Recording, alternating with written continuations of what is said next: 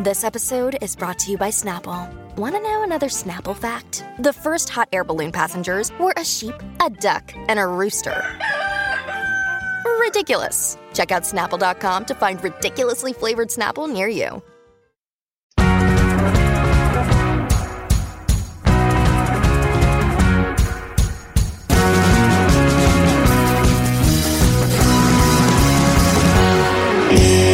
How are things going tonight? Fucking great, man. It sounds like you're kind of tired. Yeah, I got these kids that are assholes. They're just operating on their own, you know, time scale, and I don't know, man. I'm you know anybody that's looking forward to adopt? Because no, it's all good. I joke. They're but it's hard being a good parent. You grew up in San Antonio, Texas. So I was born in San Antonio. Okay, born in San Antonio. Where did you develop your interest in acting? Well, it was a little bit of combination of things. It was my dad was an acting teacher, so that kind of, you know, helps. But I grew up in Southern California, so it was I grew up on like two different sailboats. So it was around. I never really thought about being an actor until I started playing basketball. That's what I wanted to be a basketball player. But after I got to a scholarship for junior college, I realized that I sucked. It was good enough to get, you know, that. But in junior college, you're basically like really, really gifted. I mean, athletically dominant, but academically, you're borderline a mental midget. I mean, these guys couldn't hold a number 2 pencil, let alone use it. But they could dunk on everybody, shoot threes, and do everything. And I was neither. I was not that great and not that great in my academics, but I was just middle of the line. I was a proper role player, right? So then I started taking acting classes, and then I just got the bug. And then it was like, oh, I like this. And then it was just fun. It was fun to, like, play, right? It was fun to make believe. And that's how it all started. And then I just moved back to L.A. because I went to Colorado to play basketball, and then moved back to L.A., lived with my brother, and just started my career. Tried to get an agent and did, and tried to get jobs and did. And then a couple years after that, got Reba. So Reba was like one of my first gigs, and that lasted 6 years, and survived that. You know, when you're in your 20s and you got a little money in your pocket, it's a dangerous thing. The one thing I want to bring up, too, because you just mentioned about Reba as well, is I really liked your character, Van, on that show. Actually, I still watch, like, the old Boy... I watch Boy Meets World, Full House, Family Matters, all that. And, like, when I watch Reba, I'm looking and going, like, he's really good at playing the character of Van. And the one scene... I played soccer as well, and the one scene that always reminds me of why I wouldn't want you as my soccer coach is the one where you start throwing you start yelling, screaming, and throwing things out, and I'm like, you know, and some of my friends were like, that's ludicrous. I'm like, no, I'd want that as my coach. He's very passionate about the game. Yeah, that's exactly right. It's passion. It's not anger. Well, thank you for that. No, I appreciate it. You know, I think that Reba was, its foundation was one of those classic sitcoms that you mentioned, some of the other few. And, you know, we just tried to be a good, wholesome family show with jokes. And I played a clown, a goofy, naive, stupid kid. And it was fun. It was a lot of fun to do, because sometimes I make it look easy, so that's a good thing. No, that's what I was going to say, is like, you know, I like comedy, and sometimes it's hit or miss, but I'm saying in the episodes of Reba, it's like you could adapt to each character. There wasn't just one that kind of stood out, but you each kind of played off each other. I like watching the bloopers where there's like you and I guess Barbara Jean, the character that played. It's like a few of those, or when you're coming down the stairs and like Brock has to help you up a few times. Like, I'm looking at that and going, like, he's doing well. Like, it's just not even his lines. It's not just his lines that are funny. It's just his overall comedy. Like, the episode where you had a full set of hair, then you came down with the lightsaber, and you had, like, your hair was gone, and you were like, I think Cheyenne said, what happened to your hair? You said... You look and you're like, oh, I was chewing gum, so I had to get rid of it. And I was like, that's the line is funny, but just the acting of it all was good too. Yeah, that was one of those deals where I came to work and I had, I can't remember what episode that was, but I remember I shaved my head and I didn't tell anybody. And they were like, what are you doing? They kind of own your look. The studio, the network own you to an extent. They own the character, and the character's hair is part of it, right? So you can't show up with like a tattoo on your neck, and you can't show up with a different hair color or hairstyle or shaved head for that matter. And I did, you know, ask forgiveness later, do what you want, you know, kind of thing. But yeah, that they just wrote that in. That was fun. I remember that episode. I heard, like, I believe Ryder Strong from Boy Meets World say the same thing, that Michael Jacobs for the longest while didn't want them to even cut their hair or do anything because they were afraid that the show was going to be canceled. And I was like, it's kind of goofy. Like, I get it, but, you know, we're adapting with the characters as they go. So, I mean, I wouldn't want a 6-year-old to still have a bowl cut when he's, like, 25. No, exactly. No, but that'd be kind of rad, though. So you saw like a 55-year-old with a bowl cut. Is that natural for you, or did you actually have to kind of ingest in that role? No, I think being an idiot is pretty natural. No, I mean, like I was having fun. I didn't really know what I was doing, so I was a little bit lazy. So I rested on just being kind of dumb, and then I think in later years. It evolved to more of a nuanced stupidity. Because the thing is, though, is that when I don't mind being self-deprecating. I don't mind being the fool. You know, I don't care. It's like people are like, oh, you know, you're an idiot. It's like, good. Now what? Right? It's like I don't have like an ego on that. I don't know whatever that is. I think one of the reasons is because my influences, people who I really idolized, were like that too. Like if it was, you know, Jack Tripper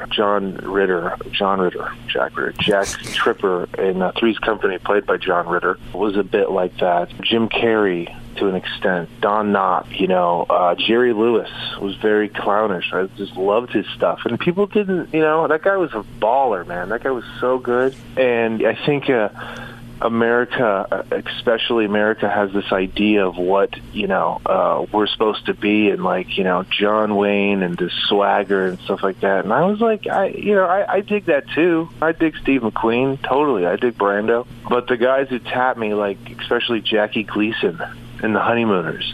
I mean, he was so vulnerable to his wife after he screwed up. But before that, he was a cocky bastard.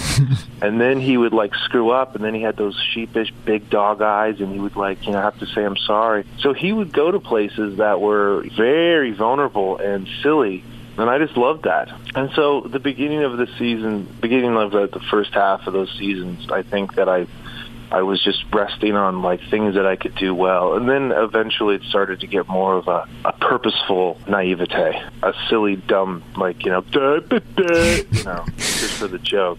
No, I mean you played that part very well. I like that you included the Jim Carrey reference coming from Canada, but.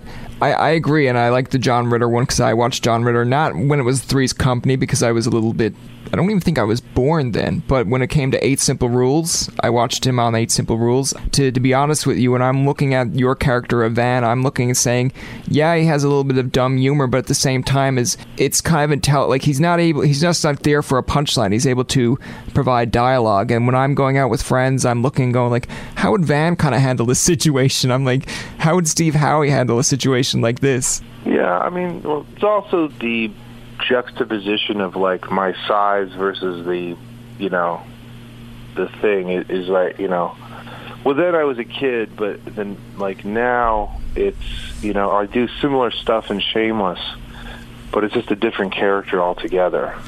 And also if you're doing jokes, I feel like, especially from my style, a more like innocent way, silly way of approach is, I think, funnier than if you're coming at it with like an angle of hostility or like badass or like machismo.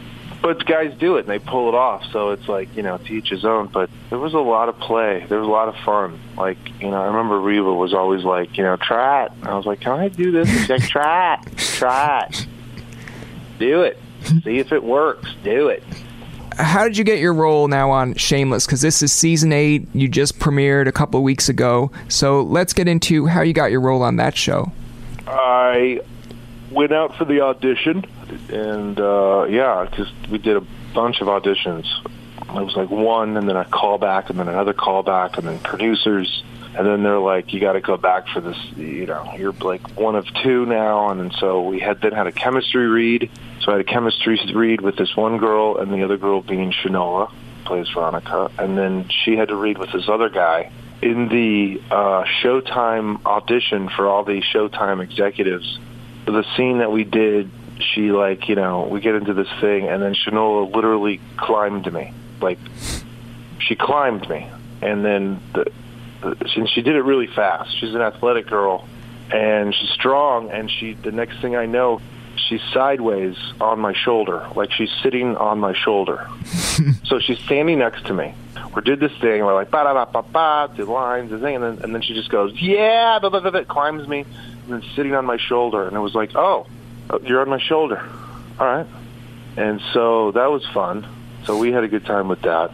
And then that's how. It was just like just a series of auditions over and over again. Okay. But they're brutal. Auditions, brutal. They're the worst thing ever. But, I mean, it's going well for you. You got two callbacks on Reba and now on Shameless. So, I mean, and then and Shameless has 8 seasons now. So, I mean, it's not like you're just on a show that just disappears. 13 years of television. I mean, it's really ridiculous.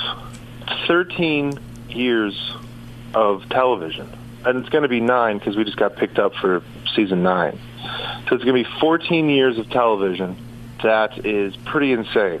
That's I mean, that's awesome for a guy who... 2 shows, 14 years of television, and we're going to have 100 episodes in Shameless coming up in season 9. And then we did 100 episodes for Reba.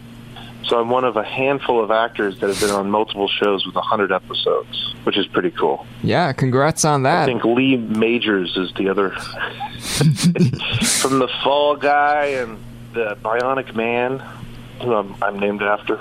But, yeah, so, yeah, that was the audition, and then it was like, it was off to the races. I mean, you know, the scripts were great, the actors were really good, but we didn't know it was going to be like that. Tell me about your character, Kevin Ball, because, I mean, it's kind of like a twist of fate from being the funny, humorous guy. It's, like, a little bit more intense, I feel. Yeah, it is. I mean, it's if Van got divorced from Cheyenne, became an alcoholic, went to rehab, and then moved to the south side of Chicago. No, what it is that Kevin Ball, it's very basic. You know, this character is simple. He grew up in an orphanage, was not educated properly. He is inarticulate, illiterate, doesn't process things the way an average normal person would. And his soul and his heart is based in Veronica, his wife. That's his whole life, his whole world. When decisions are being made, whether it has to do with the bar, whether it has to do with the girls, what it has to do with the neighbors, or like making money or the hustle or whatever, my job was to think about, where does he come from? He comes from basing everything on the love and the devotion that he has to Veronica. And that's so that he's a very simple guy that way. But again, not the sharpest tool in the shed, but, you know, those are fun people to play. Until I play the Will Hunting character, it's not gonna, which I'll probably never get. Good thing. I mean, you know, it doesn't require a lot of that. But, yeah, he's a very simple guy, but way more intense. What can we expect from this season? And you just mentioned that you're going to have a season 9, but what can we expect from season 8? Yeah, well, you know, there's the same sordid tales are going to be told through the Gallagher point of view. There's the continuing. I think Ian has a really cool storyline. He gets heavy into helping kids that are being forcefully conditioned out of their homosexuality. There's certain Christian churches that have this like pray the gay away thing. So Ian, Cameron Monaghan's character, Ian Gallagher, he like helps these kids say that you don't need to do that. You're fine who you are. So he becomes like the savior in a way. They call him like the gay Jesus. The spoiler alert. So it's pretty like weird, you know, like, God, how is that going to work? And then with Kev, Veronica, and Svetlana, they, you know, this first couple episodes, V calls ice on her. She gets out. They, like, make an agreement. They share the alibi again. The throuple gets back. And then Kev has this tumor scare in his breast. Find out it's benign, get it removed, and then they go to a geneticist to find out if there's anything in his DNA that he needs to worry about for his girls. And they find out that some really weird, twisted shit in his family background. So they go visit them, and that's all pretty messed up. And then they leave that, and Kev has this whole epiphany, like, you're my family, these people aren't, I love you. So, What is your favorite part of Shameless? I think just hanging out on set, talking shit. You know, it's fun because I like everyone. I like making Shanola laugh. I love her, so she's fun. I just make fun of people, like on the crew and the cast, and I just make her laugh. You know, I just rag on people, and then they rag on me. It's fun. It's a bunch of ball busting. Yeah, and I mean, if you have a self-deprecating, there you go. If you have that kind of style and that kind of humor, I mean, it's easy to get along with anyone, right? Yeah, well, some people are fucking, you know, weak and, like, you know, get all offended because it's, you know, their sensibilities are, you know, they wear their heart on their sleeves. Like, no, you just don't have a sense of humor. Exactly. It's also, it's good, you know, it's good to be, it's good to give and good to take when it has to do with, like, making fun, you know, like, it's good for you because it toughens you up. There's you know, a lot of things where you can't talk about anymore, and it's like, holy fuck, when did we become this, like, earnest, self-satisfying, weak like group of people? So, you know, there's a lot of, I mean, look, who's talking about being hateful? No one's talking about being hateful, but, you know, make fun of somebody. If they're wearing stupid pants, yeah, it's like, you're wearing stupid pants. That's going to do it for this episode of Tobin Tonight. Our thanks to Steve Howey for coming on the show. Remember, you can find past, present, and future episodes on TobinTonight.com, Spotify, and iTunes. Follow us on Twitter, like us on Facebook, and leave a comment or two. For Tobin and myself, this is Jacob saying thank you for listening, and good night.